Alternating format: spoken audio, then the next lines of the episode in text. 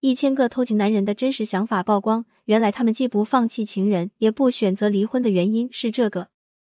借用张爱玲的一句名言：“假如婚姻是一件袍子，那么幸福的婚姻就是一件华丽的袍子。”但是有一天发现这件华丽的袍子下面居然发现了丑陋的狮子，而且还根本不知道这些狮子从何而来，那么尤其会让人感到痛苦、迷茫和抓狂。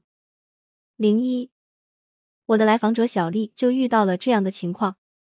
小丽和老公各自都有自己的小生意，经济各方面也比较独立，所以小丽一直觉得他们是互相辅佐的角色，精神交流也很多，这也是小丽婚姻中非常引以为傲的地方。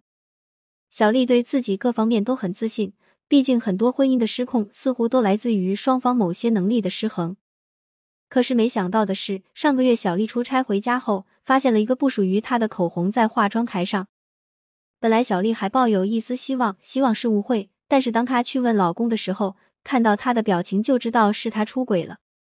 她跪下认错，说明对方是他生意上的一个合作对象，可以给他很多的资源，是因为工作需要逢场作戏，从来没想过离开小丽，也没想过和对方有什么进一步的发展。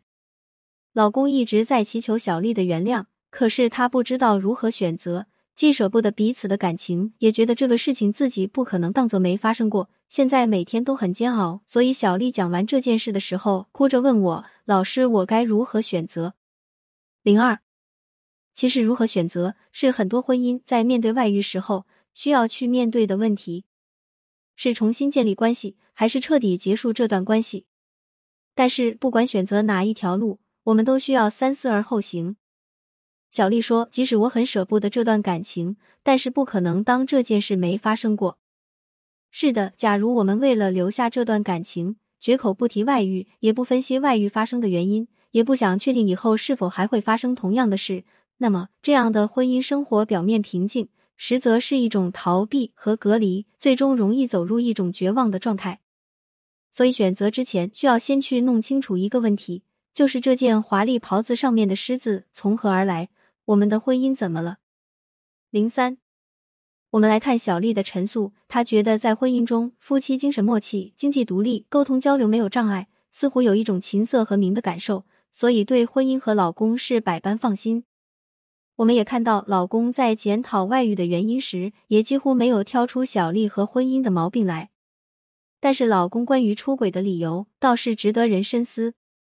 首先是为了事业发展，为了事业。为了成功，甘愿牺牲自己的身体和情感，这样的拼劲让人觉得有点匪夷所思。再次是逢场作戏，好一个逢场作戏！假如小丽也这样逢场作戏，不知道男人是否会心有戚戚焉。最后强调没有情感，也没有和小三做长远计划，也就是说，你只管安心做你的大房，其余的我也就是浪一浪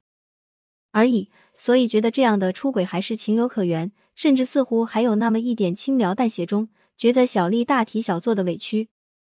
所以老公觉得情感上面没有真正的投入，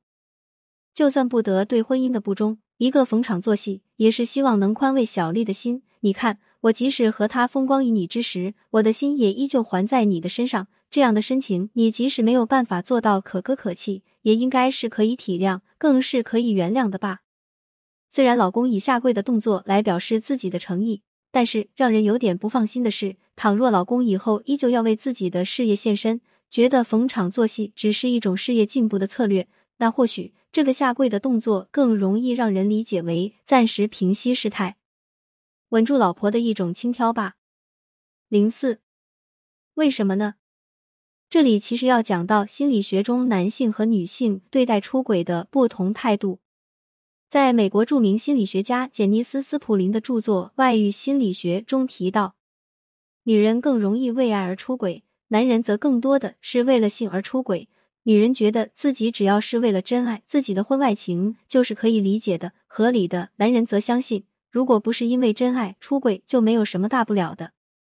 小丽的老公为自己出轨辩解的理由，其实就是来自于这里：只要男人不动真情，婚外情就是合理的。逢场作戏只是一次意外、短暂的放松而已。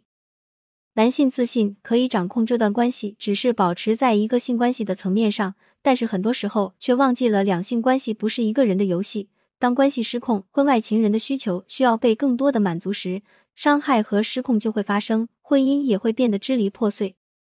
如同小丽的老公以为自己的行为只是一种游戏和消遣，但是当小丽发现其中的真相时，夫妻之间的信任大厦便因此而崩塌。零五，那经历了这样的出轨风暴后，被出轨的人如何活下来呢？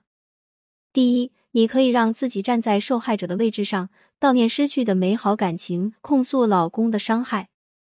第二，你也可以重新去认识和培养自己。让自己变得更加自信、美好和坚强，对婚姻有新的审视和觉察，然后做出让你最舒服的选择。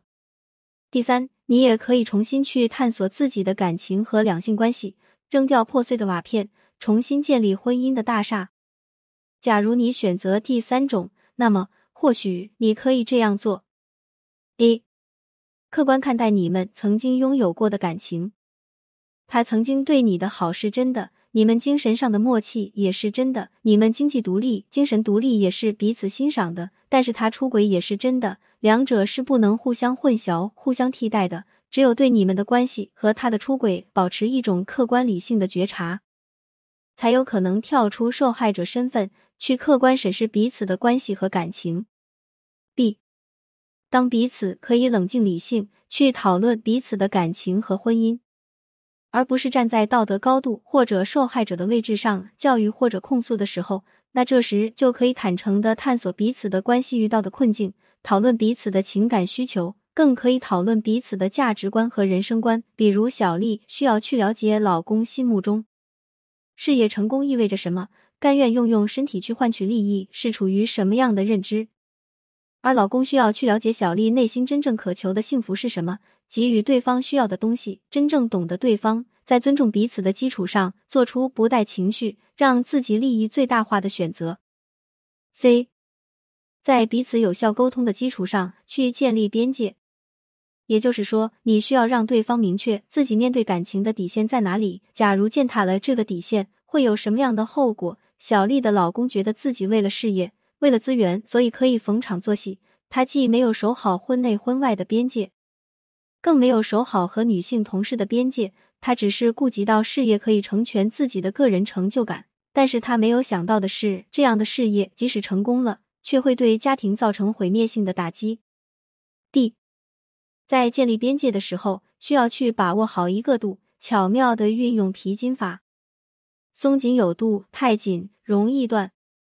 太松容易落。夫妻关系靠得太紧。会容易被彼此吞没，但是离得太开就容易疏离。就像小丽，因为对婚姻和感情太确定，疏忽了对感情的经营，所以两个人看上去似乎都很独立，但是这个独立中倘若缺乏一定的依赖，